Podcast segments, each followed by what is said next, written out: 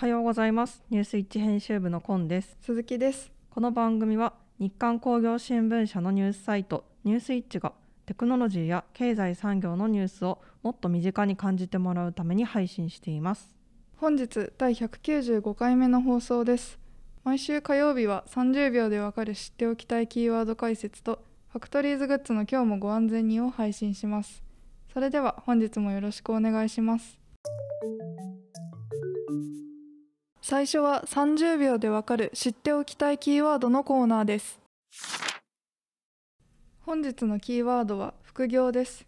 副業とは複数の本業に取り組む働き方です。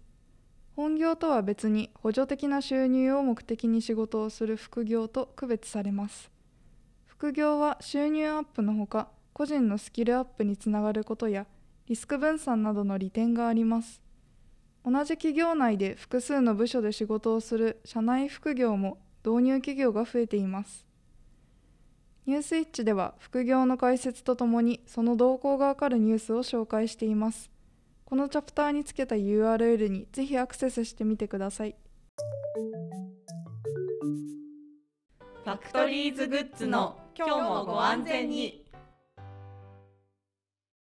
はい。ファクトリーズグッズの今日もご安全にファクトリーズグッズは優れた技術力を生かしユニークな自社製品を開発し販売している中小メーカーを応援するためにスタートしたプロジェクトで、まあ、製造業の面白さを伝えるというコンセプトでやってきたんですけれど あんま関係ない話が続いてきたので今回はものづくり関係のお話をしたいなと思ってます。はい本日はえーと、デジタルメディア局ニュースイッチ編集部のコンと出版局雑誌部プレス技術編集部の釜池です展示会の蓮見です。はい三人でお送りしたいと思います。よろしくお願いします。お願いします。さてテーマが、はい。加工技術をお菓子作りで紹介してみた。イエイ。YouTuber っぽく。の回です。はい、これなんですけれども、えっと、昨年11月に原宿で開催した、えっと、ポップアップストアファクトリーズグッズで、えっと、作成した加工技術をお菓子で例えるカードというのがありましてはいこちらであの作ったので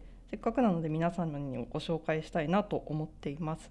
お菓子作りで例えてみたいって言って言い出しっぱで私で忘れててコンさんがちゃんと形にしてくれたんですけど あのそもそもなんでこういうのをやりたいかっていうとあの私プレス技術ってプレスのね加工の雑誌やってるんですけど、うん入ったばかりの時に大恥かきましてあの加工店に連れてこられてプレス屋取材してこいって言って当時の編集長に置いていかれたんですね。わかんないじゃないですかプレス屋って言われたって。うんでも金属加工だからと思ってとりあえずちょっとすごいこうあのお客さんが人だかりになってるところがあっていっぱいザ部品並んでるしあこれはいいだろうと思って行って取材させてくださいって名刺渡したらうち切削屋だけどって言われたんですよね。切削屋って言われてもうでもうち切削屋ってあプレス屋ではないんだってことは分かってもうそれ以上分かんなくて。だから そう。も うそしたらあの向こうの人は気の毒に思ったんでしょうね。あのプレス屋さんのとこ連れてってくれたんですよ。でここがプレス屋だよって。でプレス屋さんにです私の目の前でですよ。プレス屋さんに「この子ねプレス技術って名刺持ってるけど何も分かんないみたいなの」ってなんか運あのう 運が良かったんだか悪かったんだかよくまあねあの恥多き人生に新たな恥をね加えてしまっただけなんですよね。というわけで、まあ、これはあれですよね。いろいろあの加工技術って、まあ、何を加工するかによって変わってくるんですけど、まあ、あの私たちが今日喋るのは主に金属関連のことっていうことでいいですかね。と主金属と一部樹脂かな、うんそうですね。うんうんうんうん。と思いますので、はい。まあ、はい。そんなきっかけでですねあの要するにまあちょっと作り方のをもうちょっとこう簡略化することであの想像ついてくるとこっていっぱいあると思うんですよね、うん。材料の形状でもだいぶ変わってくるので、まあ、ちょっとそれが分かりやすいようにできればなと思っております。確かに突然プレスとか言われてもそうなんですよ。えー、って何の想像もつかないそうなんですよね。だからちょっと、はい今回のでね少し分かりやすくなるといいかなと思っておりますそうですね。あのものづくりを身近にた感じてもらえるといいなと思っています。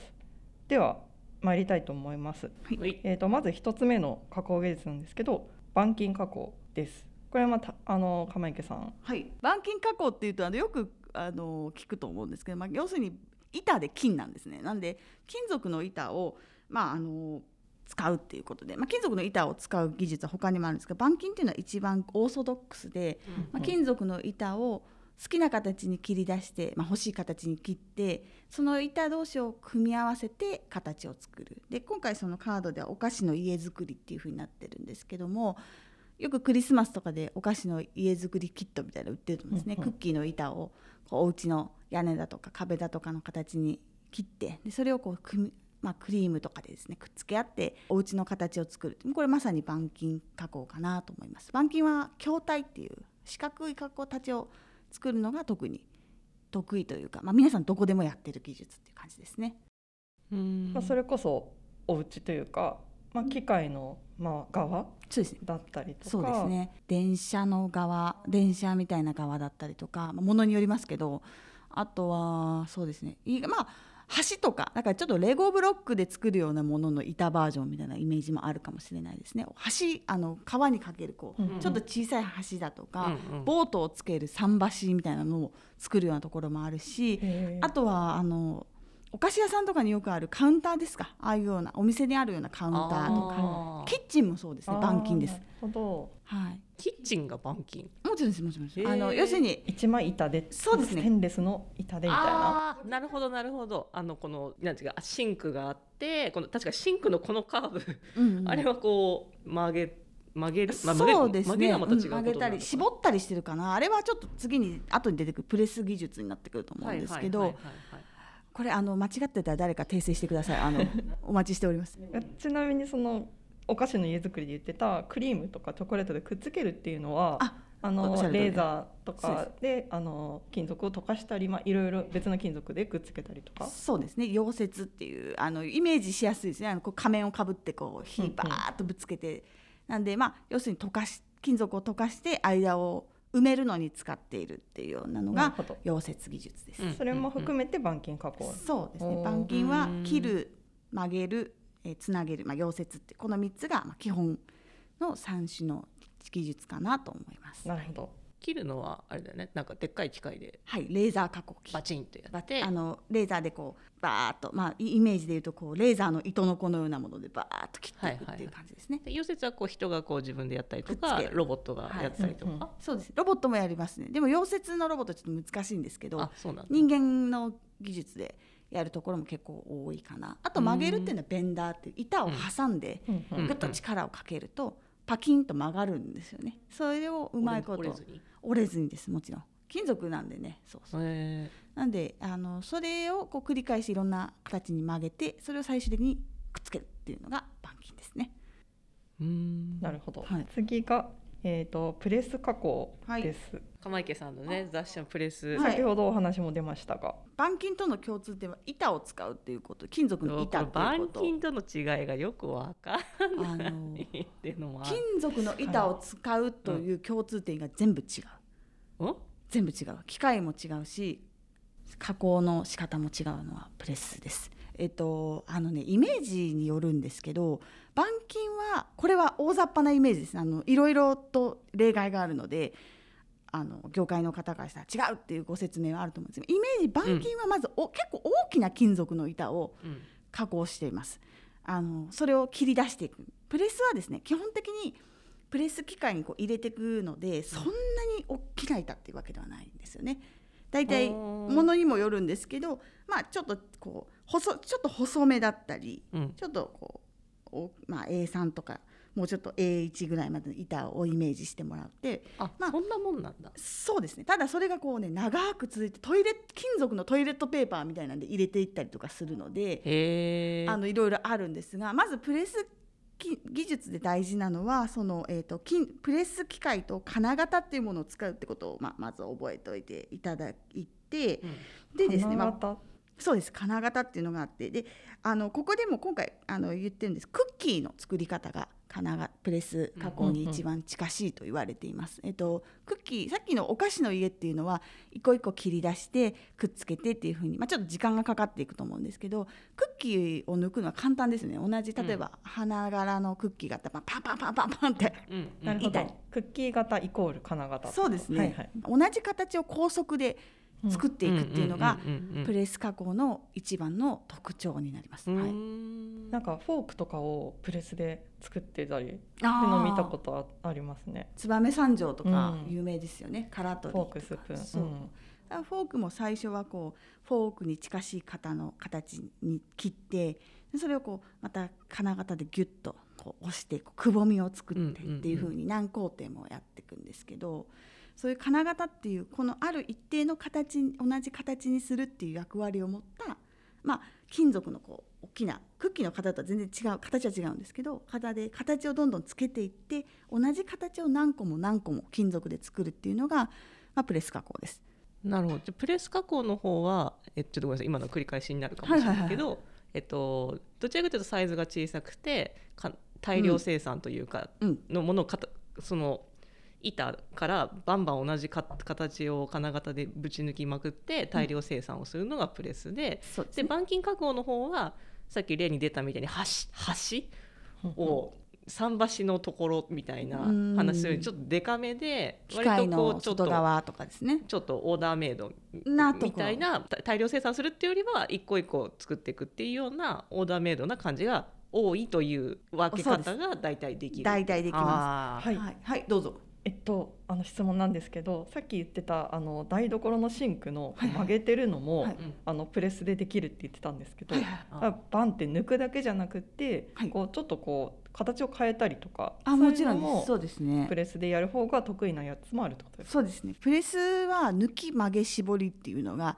基本の加工で、クッキーで分かりやすい抜きですね。同じ形で抜く。うんうんうんで曲げっていうのはさっきのベンダーとも同じで金型の中で圧を加えてこう曲げちゃう。っていう。うん。こう。で絞りっていうのは筒型にすることなんです。うん。なんで、えー、とこうさっきのシンクは1枚の板をですねにをシンクの形にするべく「凹凸の「O」が、うんでぐーっと押していってあの形にします。それもプレスの得意な技術ですね。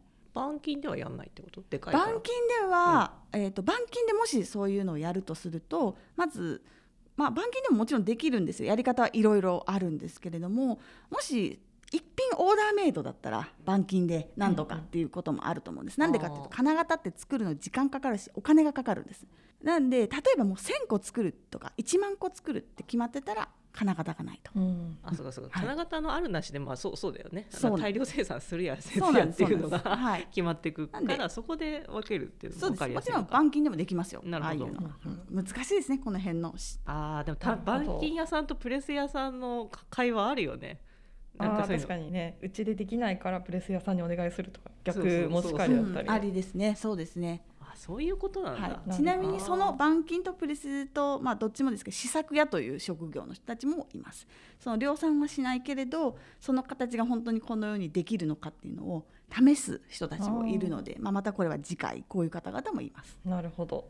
だって板から離れまして、おはい。今回あ次が、えー鋳造ですね、はい、鋳造これはあのチョコレートで例えてましたけれど、はいそうですね。はい、金属をこうドロドロに溶かしてそれを型に流し込むみたいなそう感じそうですよね。なんかあの結構なんだろう映画とかでもちょっとこういう言い方すると他の加工屋さんにブーイングですけどなんか映えますよね鋳造めちゃくちゃ映えるよね。あの熱々の鉄わをかりやすいね。あのなんだっけ？アイルビーバッグってイメージあるよね。ありますあります。あれ？アイルビーバッグで沈んでいくのは？あ、そうですよ。あれ多分鋳造だあれ鋳造だ私あんな不純ななんか金属が混ざっちゃって 後で製造困らなかったのかなっていうのがすごい気になるんです。未来の金属が。絶対不良品になっちゃう。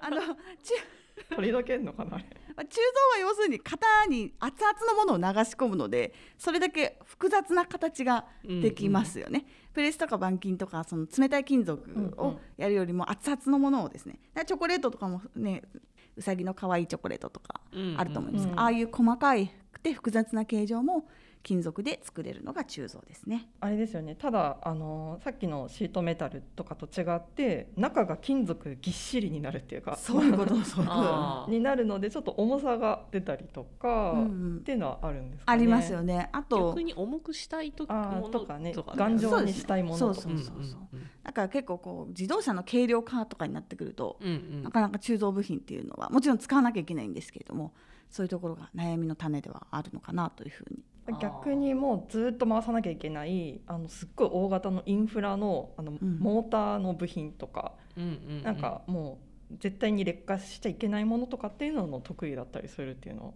聞いたことありますね。ああそうですね。やっぱめちゃくちゃでかいや頑丈つとか。大きくて頑丈なもの、あと動いちゃ困るもの。う。んそうでなおかつ複雑なもの。うん。形が必要なものっていうのはもう鋳造が一番得意なのかなと、というか鋳造でしか無理やっていうところはありますね、なるほど。はい、では次が、えっ、と熱感鍛造。これはちょっとイメージしづらいなと思熱感鍛造。ってますが、まあ、一番お菓子じゃないんですけど一番わかりやすいのはなんか日本刀とか包丁とか。まあ、でもやっぱり日本刀ですよね。ねかんこう熱々にしてでバンバンバンって叩いて硬くするみたいな。うんまさにあれだよね。あれ叩くと何が変わってんの？あれ、さっきのプレスや板金も一緒なんです金属って常に変化するんですよね、うん。なんで熱を加えたり圧を加えたりすると、まあ、その熱感鍛造はその最たる加工法かなというふうに思います。なんでパパブブレのキャンディーですかね。知ってますか？皆さんパパブブレってでスペインの伝統的なキャンディーらしいんパですけどパパ？パパ？パブブレっていうんですパパブブレ？パパブブレ、金キはい。ャンディ金太郎飴みたいな長いキャンディーをミヨーンってやってこうなんかダンダンって叩いてそうそうそう。熱々のキャンディーをあこういろんなこう伸ばしてって叩くんですよね。だんだんだんだんまあもちろん冷えると同時に硬くなっていってそれを最後包丁でパンパンパンパンと切っていくそうそと綺麗な柄が断面に出るキャンディーになるんですけどうちょっとそれ厳密に言うと違うけど近いはいかな、そうですね。あのファクトリーズグッズ出た会企業の方もにっこり笑って許してくれたんで。霊感もあるよね。これああ霊感ってえ何？あなんなん？えーっとえですね。あったかくして叩く叩いてその金属の結びつきを変えるのが熱感で。で冷えても変わるの？えっと、冷感一瞬だけ喋りましょうか、はい。冷感鍛造ってもう簡単な話で熱感鍛造はあ鉄は熱いうちに打って熱い鉄を打ちます、で熱感冷感鍛造っていうのは冷たいままあのこれよくプレスでとかあの金属で冷感って言うんですけど別にヒヤヒヤヒヤに冷やしたわけではない。今聞こうと思った。思いますよね。だからうん私もプレス技術入った時冷感鍛造って言われて、まずは冷蔵庫を用意しますと思ってたんですけど、うんうんうん。違います。えー。あの常温の金属です。要するに常温の金属をそのままあの加工するっていうことでこれね確かに、みまあ、加工の様子を見たら一目瞭然すぎて、うん。あんまりこう違いっていうのをうまく説明できるかわからないんですけども、まあ、冷感鍛造は要するにその普通の常温の金属をまたこれもと特殊な金型があってそれで、あものすごい圧をドーンとかけて形を変形させるっていうのがまああのねうん。冷感鍛造でイメージで言うとちょっと太いボルトとかありますよね。はいあのまあこう溝がちゃんと入っててっていうようなああいうものとかは結構冷感鍛造で作っています。霊感だとはいなんかいいことがある,、あるってことですか？いやあのこれはちょっとあの間違ってたらもうすあのぜひ訂正いただきたいんですけど多分その製造コストとスピードの問題だと思います。熱感鍛造はやっぱりその熱をに？熱々に与えて、まあ、あの結構あの足踏みで足でですね与えて上からこう割とこう人,、まあ、人力というかでこう少しずつ成形していくようなイメージがちょっとあるんですよね。叩いたりだとかっていうところがちょっとあると思うんですけど、うん。冷感はあの機械があの、まあ、もちろんセットしてバンと機械でやるので、まあ、ある程度スピーディーですし熱を加える時間は必要がないので叩きまくったりもしないの？あの金型で何段階か叩いていきますあ第1形態第2形態第3形態みたいな感じですけど、でも熱を与えるっていう手間はないですよね。ただその代わり多分成形できる形の限度が違う。やはり熱を与えてるやつの方が、まあ、ある程度の自由が利くのかなというふうに思っています。あとは強度の問題とかもあると思うんですけどそう。冷感の方が比較的小さいようには思いますね。え無理やりバコーンって叩叩くみたいな。まあそうですね。もちろんあのなんで例えばまあいろいろあると思いますけど。単純に考えてこう硬いものをはい。グッて力入れたらなんかパキッと割れたりとかあなんか割れます。そうそうそう。単純にねそうそうそうそう。日常のものだってなんかね、うん。どんなものでもこう圧を加えたらどっかでこう瓦割り的な。これはだから金属のそもそも組成加工っていうのはまあ金属に力を与えて蘇生加工。そう。組成っていうのは金属に力を与えてその形がそのまま残るからっていうこと、まあ、金属の特性になる。圧を加えてもその型とかに与えた通りの形になるっていうのは金属の特徴なんですよね。だから割れるって金属が割れるっていうのってもちろんその割れるんですけど力のかけ方とその金型の形をうまく計算することによって割れずにその形にできるのが加工技術そこに技術があるんですよねすごく大雑把な説明でした。ありがとうございます。ちょっといろいろ聞いていきたいんですが、時間があれなので、次回もお菓子に例えてみよう続きますので、お付き合いいただければと思います。エンディングです。